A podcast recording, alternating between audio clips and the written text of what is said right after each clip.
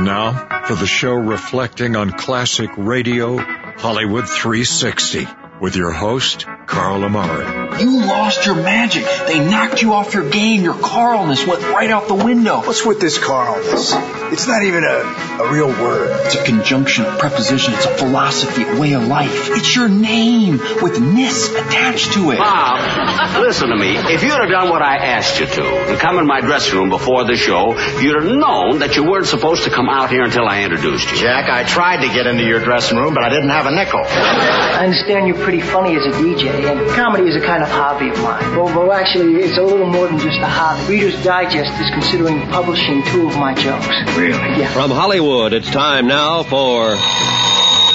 Twenty dollar. Leave the gun. Take the cannoli. Quiet, numbskulls. I'm broadcasting. Hello, everyone. I'm Carl Amari, and this is Hollywood 360, the radio show that presents the best in classic radio. This time, we'll celebrate President's Day with an episode of Mr. President, starring Edward Arnold from 1950. Then, it's part one of the Charlie McCarthy Show, starring Edgar Bergen, Charlie McCarthy, and all the gang from 1947. But first, let me say hello to my co-host, Lisa Wolf. What's up, Lisa? Hi, Carl. What's going here? What's going on, Dimply? It's Hollywood 360 again, huh? I know. Are you ready for our first presentation, which is Mr. President? Yes, sir. Yes? All right. Well, it was a historical drama. Came to ABC Radio in 1947, lasted all the way to 1953. Each week, Edward Arnold starred in a dramatized incident in the life of one of the men who had held the office of President of the United States. The dialogue was written in such a way as not to reveal the name of the president until the last line of dialogue, giving listeners a chance to guess who he was. It was created by Robert G. Jennings, and it had radio's top supporting players. Now, I'm not going to tell you who the president is on this particular broadcast, give you a chance to guess. Let's go back to January 15th, 1950. Edward Arnold stars now in Mr. President. I can't see risking a war over the disposal of three horses from Tunis. Mr. President, starring Edward Arnold and written by Gene Holloway.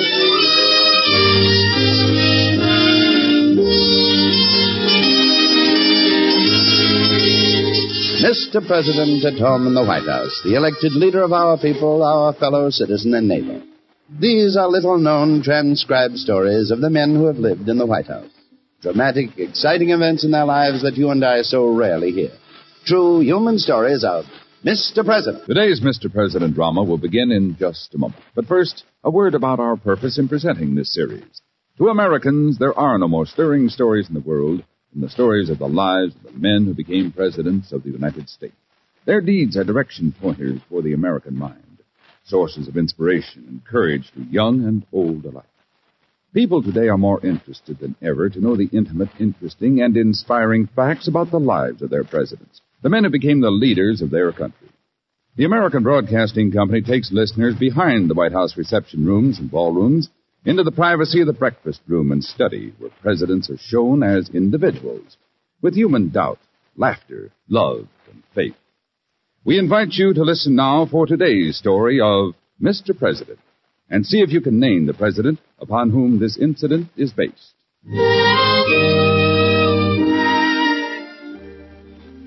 Here's a story that happened a few years ago. Listen closely and see if you can tell who the president was.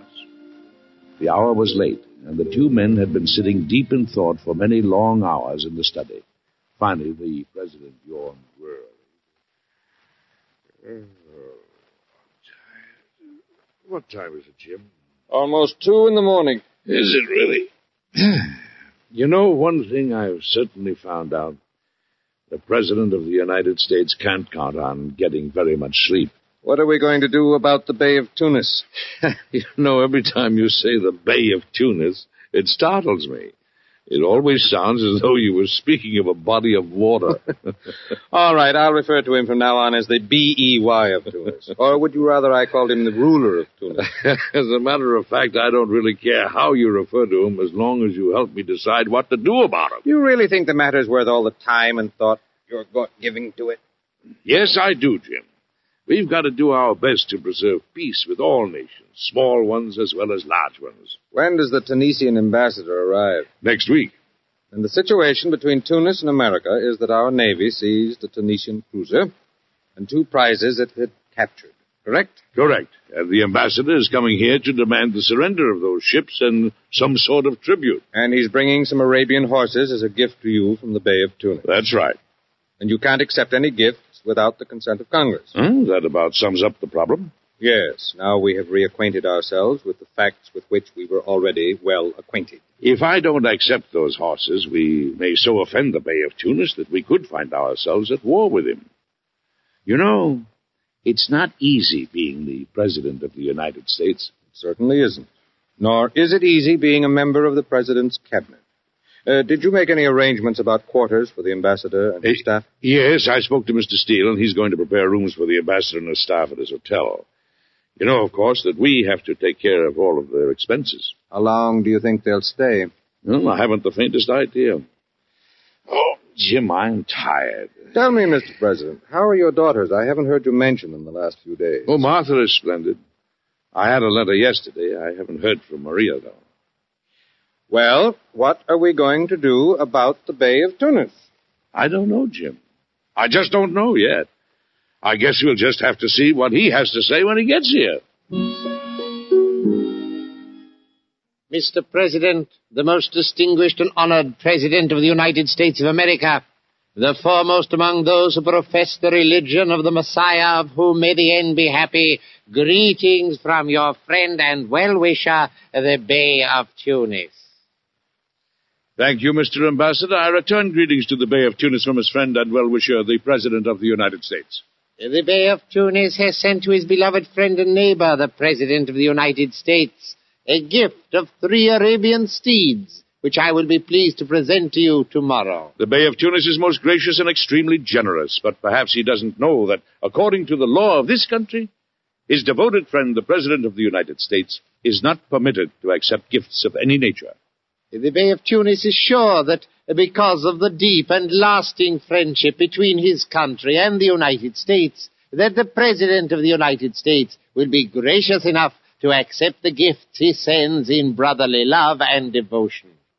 The Bey of Tunis further wishes me to state to his esteemed friend, the President of the United States, that he is sure that the ships seized by the uninformed men of the United States Navy will be returned immediately, and that his loved friend, the President of the United States, will see that he is paid a three-year tribute in naval stores, so that the great friendship between the Bey and the President and their respective countries need not be placed in jeopardy. Having no wish to jeopardize the friendship between Tunis and the United States, we will take the gifts and grievances of the Bey of Tunis under our respectful consideration.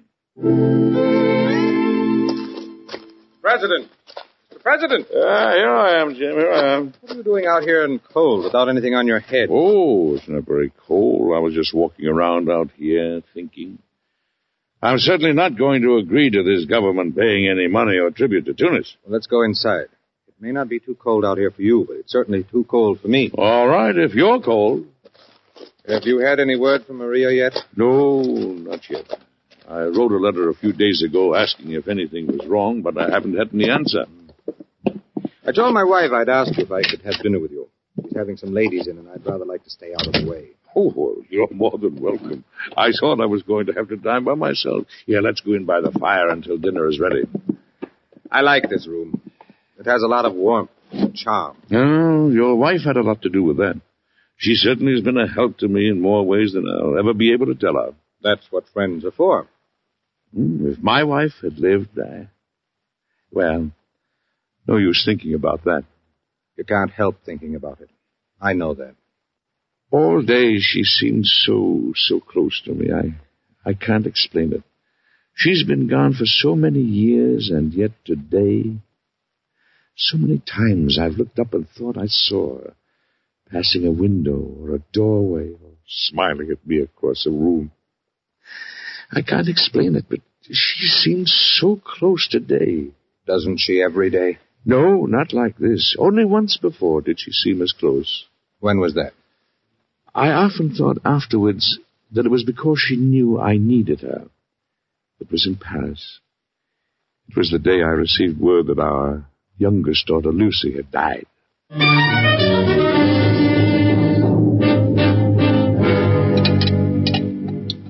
Al, Jim, can I get you something else? Oh, no, thank you. I couldn't eat another thing. No, I wonder who that could be at this hour. Who knows? Perhaps the ambassador from Tunis with further requests from the B.E.Y. Mr. President. Yes, what is it? I'm sorry to disturb you like this at your meal, sir, but my message is urgent, and the servant said I could come right in. Well, that's all right. What is your message? It's your daughter, Mrs. Eppes. sir. Maria? She's very ill, sir. They think you should come at once, Mr. President. Is she still at my farm? Yes, sir. I'll leave at once. I'll go with you. No, no, Jim, uh, your, your wife. No, You I'm need- going with you. I'll order the carriage. You get together whatever things you want to take. You can stop at my house. I'll tell my wife what has happened. Uh, Well, the sooner we start, the better. I'll have someone get a meal for you at once, my son, and you'll stay here, of course, and rest. Oh, thank you, Mr. President. You're welcome. Sky's beginning to lighten. It'll be dawn soon. Ah, yes. Life plays queer tricks on us, doesn't it, Jim? Here I am at the pinnacle of success as we measure pinnacles in this country. President of the United States. When I first entered office, the people weren't quite sure about me. Yes, they were. You were elected, weren't you? Yes, but still a lot of people weren't sure. They were waiting for me to prove myself. And only lately have I felt that they have given me their complete confidence. It isn't enough to be president in the people's minds. You must be president in their hearts as well. I think now at last I am. Political success has been given me, but personal happiness, no. My wife is gone, our youngest child, and now Maria is ill. What good is success without happiness, Jim? What good is it? What good is the friendship of the populace if you can't have the love and faith of your family? If my daughter dies, Jim, I don't want to live. I don't want to live. This doesn't sound like you. How much can a man's heart stand? How much sorrow can be thrust upon it before it collapses under the weight of that sorrow? How often can death enter a man's life and still leave him alive? God gives us strength for the hours that we must meet. God will give you the strength to face whatever you must face. I'm confident of that. Besides, there's no reason to think these thoughts. She may be better by now. She may come running down to the gates herself to meet you. All this day I wondered why my wife seemed so close. And now at the day's end, I know.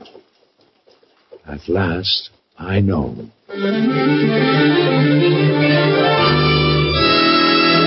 Well, have you guessed who the president was when all this happened? It really did happen, you know, so listen closely.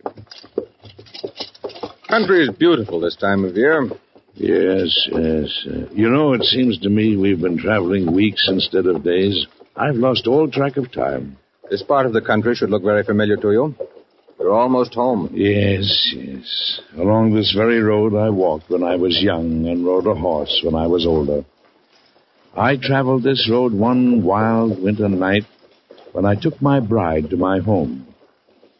I remember saying to her, This house is as I dreamed it and planned it in my boyhood. Yet never has it seemed complete or right to me until now. This moment that I see you standing here, the mistress of my house. We walked along this road the day she told me we could expect our first child. And I remember that I cried a little because life was so much more wonderful than dreams, and the plan of the Almighty so much more wonderful than any plan the mind of man might devise. That was all such a long time ago. Those days were over so long ago. Your life has been very full. You've already lived several men's lifetimes in your span of years. You've married, raised a family, become a statesman, foreign minister, an inventor. I don't think there's anything in the world you can't do. Oh, there are many things I can't do, Jim. And do you know the most important thing right now? What? I can't hold back death.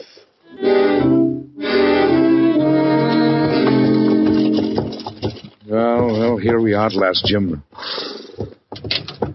Father! Oh, Father, thank heavens. Oh, hello, Martha. How is your sister? It's very low, Father. Hello, Jim. Hello, Martha. I'm certainly stiff. How about you, Mr. President? Well, I doubt if I'll ever get the kinks out of me. Father, I'm so glad you're here. Oh, hello, John. You know my son-in-law, don't you, Jim? Oh, yes, of course. I... Good to see you again, Mr. F. Thank you. It's good to see you. The doctor's with Maria now. He sent us all out. Come, let's go in. What does the doctor say? He hasn't held out much hope. Uh, it's been like a nightmare sitting there by her bed, watching her slip away, helpless to do anything. I know, I know. Let me go right up to her. Won't you? How are the children, John? Oh, they're splendid, sir. We've tried to keep them from realizing how ill Maria is. Yes, yes, of course, of course. How long can you stay? I'll stay as long as necessary. Jim, uh, you'd like to go up to your room and rest, wouldn't you? No. I'll go and wait outside the door with the rest of you.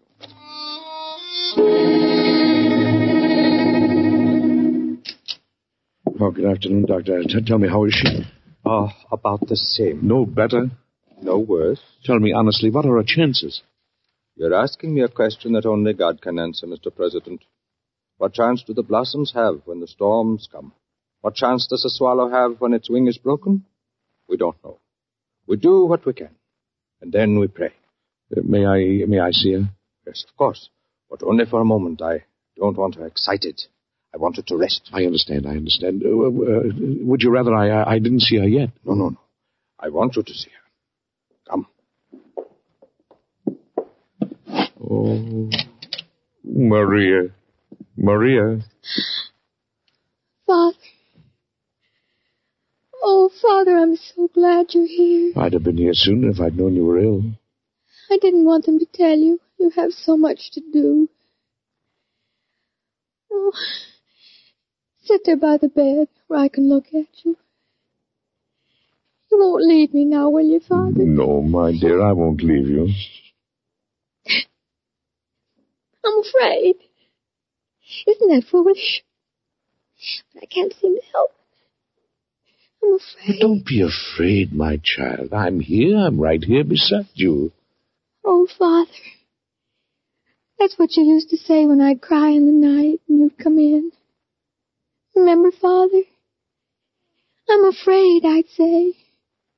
I'm afraid, Father. I'm afraid. I'm afraid. I'm afraid. Why, Maria, a big girl like you afraid? What are you afraid of? Of the dark. Oh, but Maria, you're ten years old now. Big girls of ten aren't afraid of the dark. They aren't? No, they are not. Why? Because they know there's nothing in the dark that can harm them. I'm ten and I don't know that. Maria, you mustn't be afraid of things. Remember how you were afraid to leave Aunt Eppes and come to Paris to join Martha and me? Yes, I remember. And when you got to Paris, you liked it, didn't you? Yes. And you cried when I first took you to the school, but now you like that, don't you? Yes. So you see, just because you haven't experienced something, you mustn't be afraid of it. You must look upon life as a series of adventures, and you must look forward to the new things that happen to you. You're not afraid of the dark, Father? No, of course I'm not afraid of the dark. Will you sit there by the bed while I go to sleep? Yes, my dear. I'll sit here. Now tell me, how about your prayer? Oh, yes. Now I lay me down to sleep. I pray the Lord my soul to keep. If I should die before I wake, I pray the Lord my soul to take.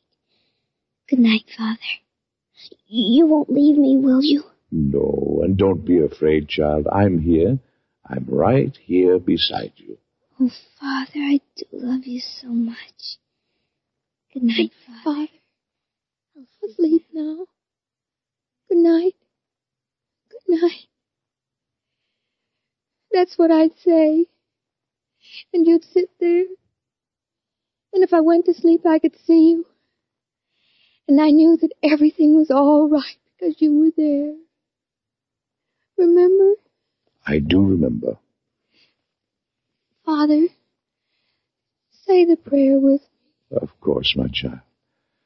Now, I lay, me down, to sleep. I, I pray the Lord my soul to keep. If I should die before I wake, I pray the Lord my soul to take.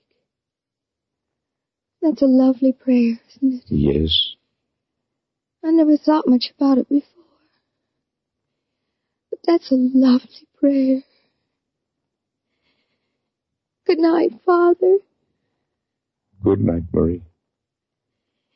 Thank you for teaching me so, so long ago not to be afraid of the dark. Good night, Father. I'll sleep now. Good night, Father. Good night, my child. Sweet dreams. Good night. That's the first portion of Mr. President. More after these words.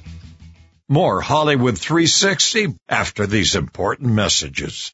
Hi, Carl Amari here. During the month of February, you can digitally download Classic Radio's Greatest Shows Volume 1, featuring 12 shows including Sam Spade, Amos and Andy, Sherlock Holmes, Escape, Fibber McGee and Molly, Gunsmoke, Inner Sanctum, and more. It's regularly priced at $19.99, but is yours for only $9.99 via digital download this month only. Also on sale during February at 50% off is The Black Museum Volume 1 starring Orson Welles in 12 true crime stories. It's regularly priced at $19.99, but is yours for only $9.99 via digital download this month only. Visit ClassicRadiostore.com and digitally download Classic Radio's Greatest Shows Volume 1 and The Black Museum Volume 1 at half price. In March, these two collections will go back to full price, so don't miss them while they're on sale during February. Log on to ClassicRadiostore.com to order, and while you're there, download an episode of Suspense absolutely free as our gift to you. That's ClassicRadiostore.com.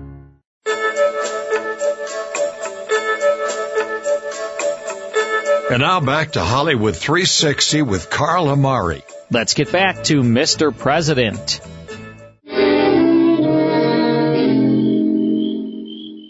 Father, are you down here? Yes, I'm here, Martha. Dinner's ready. Oh, I don't think I can eat, Martha. You and Marie were my whole world. And now, half my world is gone. No, Father, you're mistaken. We aren't your world. We're your family. Your world lies out yonder in the darkness where the nation waits for you. Your world is Congress and the cabinet and the people, and the Tunisian ambassador and the French ambassador and all the other foreign ministers. Your world stretches far beyond your family. Your world, Father, is expressed in those three words you know so well. We the people. They need you, and you need them. And they're waiting for you now. So you must put sorrow aside and go back to them. You have an appointment with history. You must keep it. I, I don't know if I can. You can and you will. Now you took an oath you'll not go back on it. A man's word and the integrity of his word must come before any other consideration. Martha, where did you learn all that? Why, from my father. From you. President. Mr. President. Sir? Uh, what is it, Jim? What? I thought you might like to know we're back in Washington. You're almost home. Oh, oh, oh, thanks for waking me. It wouldn't do for anyone to see the President of the United States napping in his carriage, would it? Well, it doesn't look too good. People might think you weren't on the job. How do you feel? All right, ready to go to work. How about you? If you're ready, I'm ready.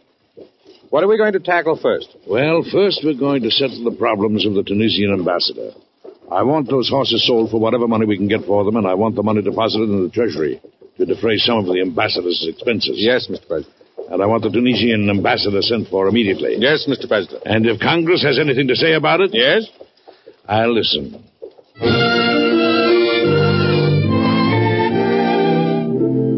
Uh, Mr. Ambassador, let us dispense with our usual interchange of compliments and get straight to the point, shall we? If the most esteemed President of the United States desires to dispense with the compliments and good wishes of his devoted friend the Bey of Tunis, as communicated through the voice of his humble servant and ambassador, I will, of course, accede to your wishes. Thank you, Mr. Ambassador. I appreciate that very much. Now, to completely, to be completely blunt, uh, what you want is the return of your ships, tribute, and money. Is that correct?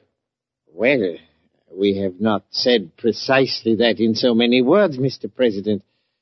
What the Bey of Tunis wishes to point out to his honored friend, the President of the United States. In a word, is that what you want? Yes or no, Mr. Ambassador? In a word, Mr. President. In one word, Mr. Ambassador. Well, in one word. Yes. All right. Now here's your answer. In plain language, Mr. Ambassador, the United States will not give you any tribute and will not give you one single dollar. Well, we were hardly interested in one dollar, Mr. President. No dollars. No tribute. This will hardly be pleasing to my illustrious monarch, the Bey of Tunis. You may tell the Bey of Tunis that the President regrets to say that he must adopt a firm stand in this matter. But as a proof of the great friendship of the United States for the Bey, the President of the United States has directed that the ships taken by us as lawful prize be restored to the Bey of Tunis. I will so inform the Bey of Tunis. I am sure my esteemed monarch will consider the settlement disappointing in the extreme, but uh, acceptable. I am happy to hear this, Mr. Ambassador. You will kindly convey to the Bey of Tunis the greetings of, and good wishes of his friend, the President of the United States. Well, Jim, it's all settled. Tunis is happy, the Bey is happy, and the ambassador has gone home happy. After a nine-month stay at the expense of this government. I know, I know, but at least it's all settled now. You know, it's far from an easy thing to be President of the United States, Jim. It's far from an easy thing to be President of the United States. You'll find that out in time yourself. Will I, Mr. President? I'm sure you will, Jim. I'm sure you will.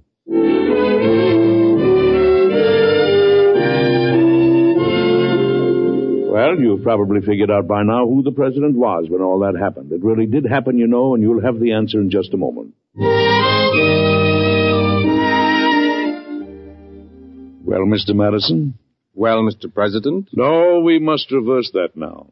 It's you who are the president, and may God bless you and help you as he did me. I never thought I'd hold this office. I knew you would. Yes. And I shall always be proud to say that long before my hour came, a great man told me that one day I would serve as president.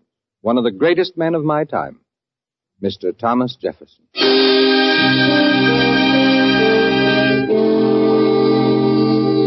Be with us again next week, won't you, for another story that happened in Washington a few years ago to Mr. President. Until then, goodbye.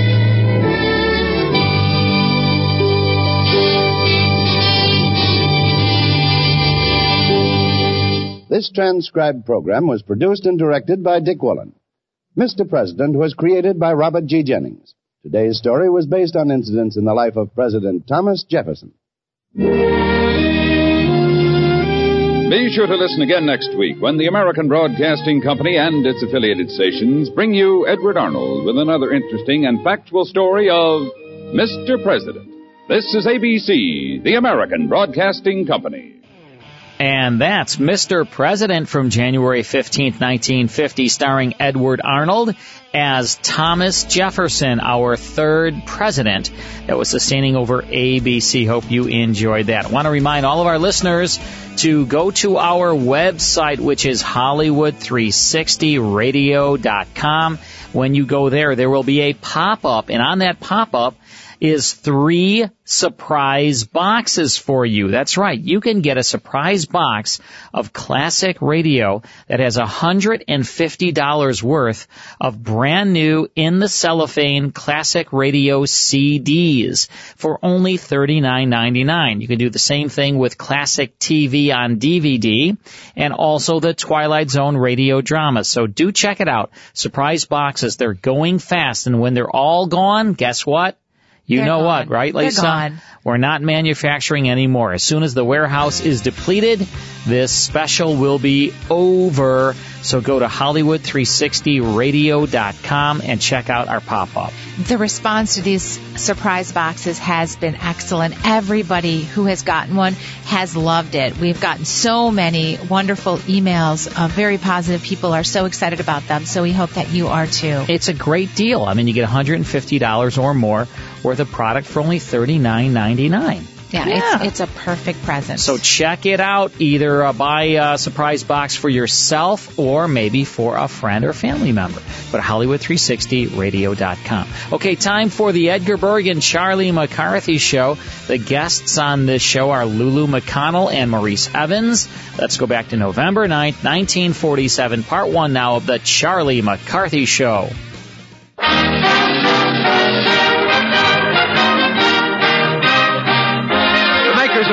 And and Sanborn Coffee bring you the Charlie McCarthy Show.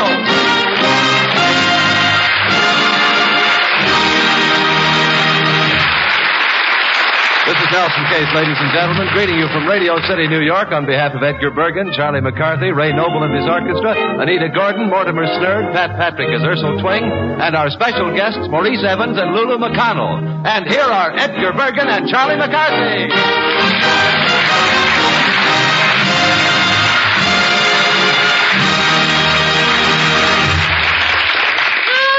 Oh, well, Pegleg Bergen, lean on me, will you? Yeah, that's all right.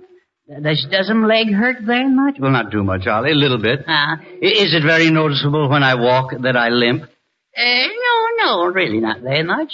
J- just whistle Yankee Doodle and everybody will think you're a Civil War vet. All right. Bergen, why did we ever get mixed up in that horse show anyway? Well, Charlie, the National Horse Show is one of the biggest social events of the season. Yeah? Yes. Do you know who that woman was sitting in the box next to us?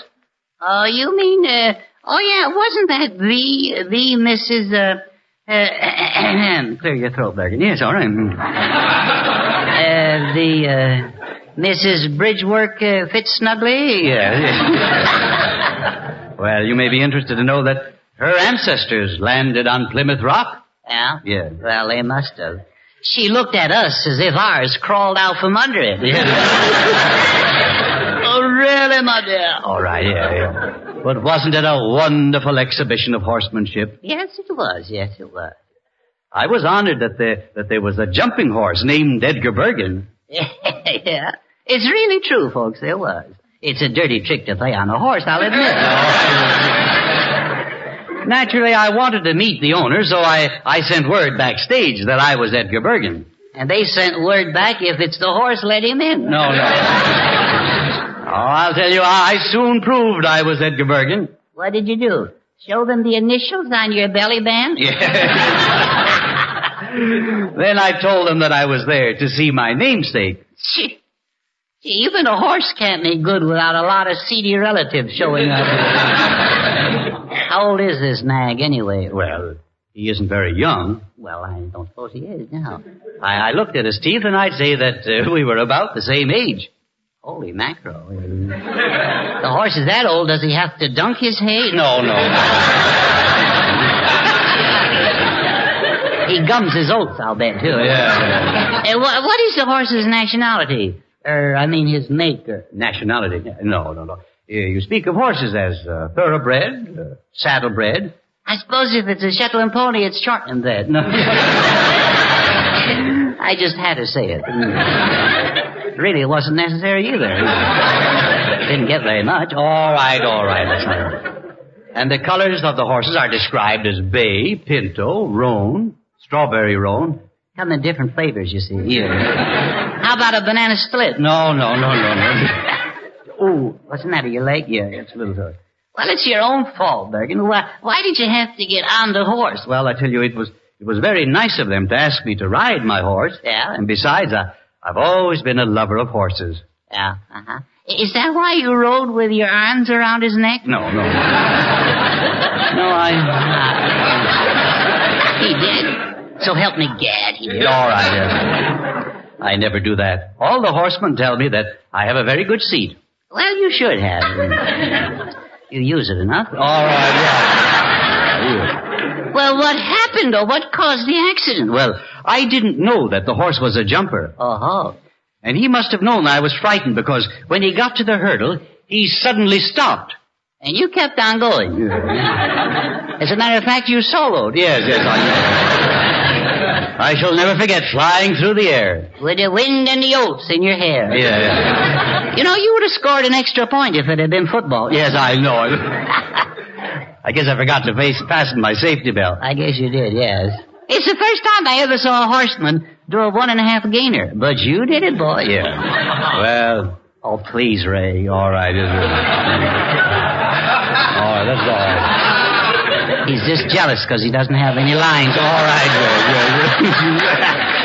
In spite of what happened, Charlie, you must admit that when I rode in the ring, I made a brilliant showing. Yes, you did, Bergie, especially when the spotlight hit your noggin. Yeah, thank you.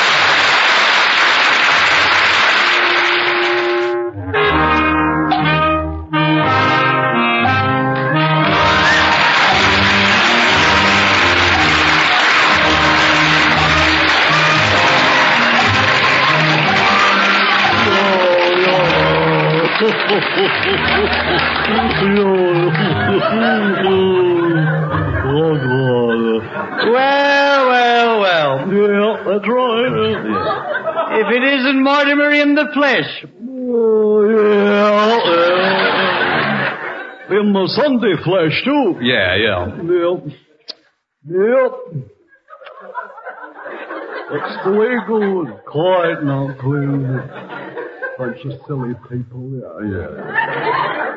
Did you hear about the new job? No, I know. What kind of a job is it, Mortimer? Well, I'm a, I'm a, I'm a, hmm, let's see now. Oh, sure. Well, what do you call a fellow what washes windows? Uh, A window washer? yeah, that's all. I am. Well, so that's it. Mm-hmm. Do you get paid by the window? No, no. By the boss. By the boss, Well, where are these windows you wash? Well, they're near the top of a 4012 story hotel. Oh, is that so? Yeah, very high, very high. I see.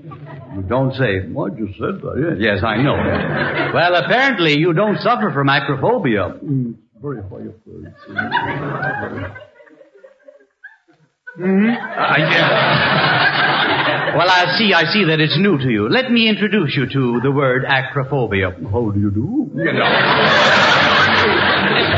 Mortimer, acrophobia is, is an inborn phobia emanating from the subconscious. A sort of an abnormal fear or dread of being at great heights or precarious elevations. Oh, yeah.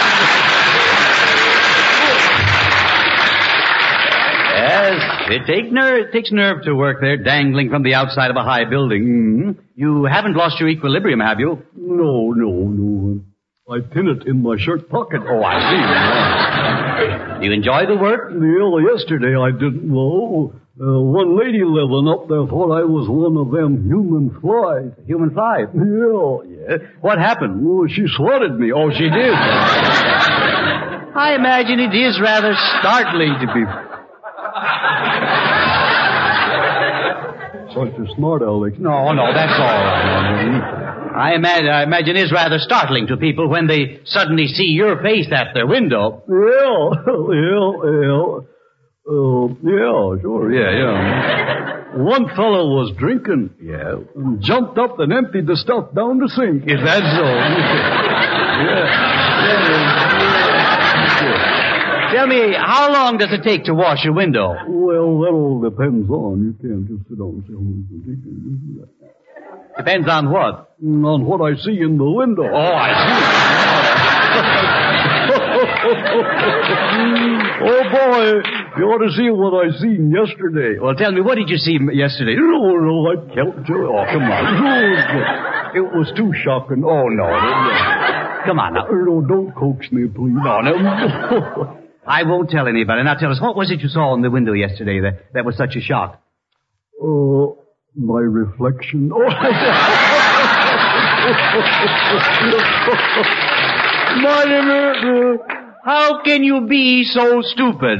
Well, say, I finally got an answer to that question. Well, fine. Tell me, what is it that makes you so stupid? Well, it's, um, it's, uh, uh, the, uh, oh, shucks, I forgot it. Yeah. How can I be so stupid? Yeah, I don't know.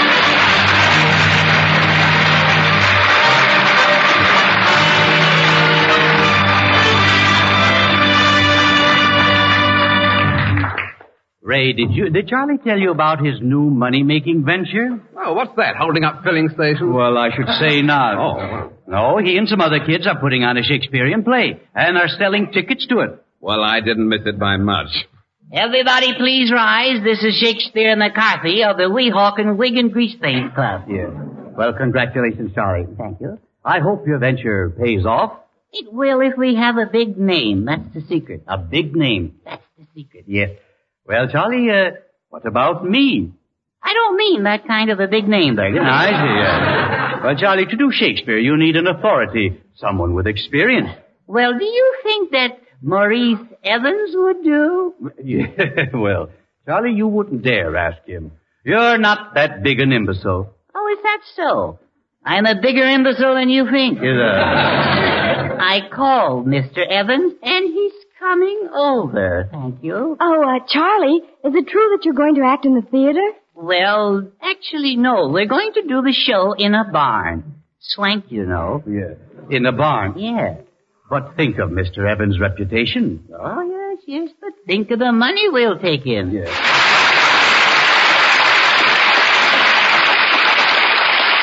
Uh, Ray, you know Charlie has made quite a deal for himself there, and I'd like the experience of playing with such a famous actor as Maurice Evans myself. I should say so. Yes, I agree. I mean, to say that we've played with Mr. Evans wouldn't hurt us a bit, old boy. Now, let's give him the impression that we've had plenty of experience. Oh, And I- Pardon me, sirs. Could you tell me where I can find Charles McCarthy, the bard of Chase and Sanborn? Oh, Charlie, look who's here. Well, for Evans' sake, it's Maurice Evans.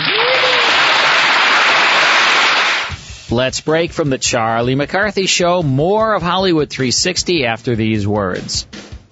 More Hollywood 360 after these important messages. And now back to Hollywood 360 with Carl Amari. Next time, it's the conclusion to the Charlie McCarthy Show from 1947. Then Jack Webb stars as Pat Novak for Hire from 1949. That's next time here on Hollywood 360. We'll see you then.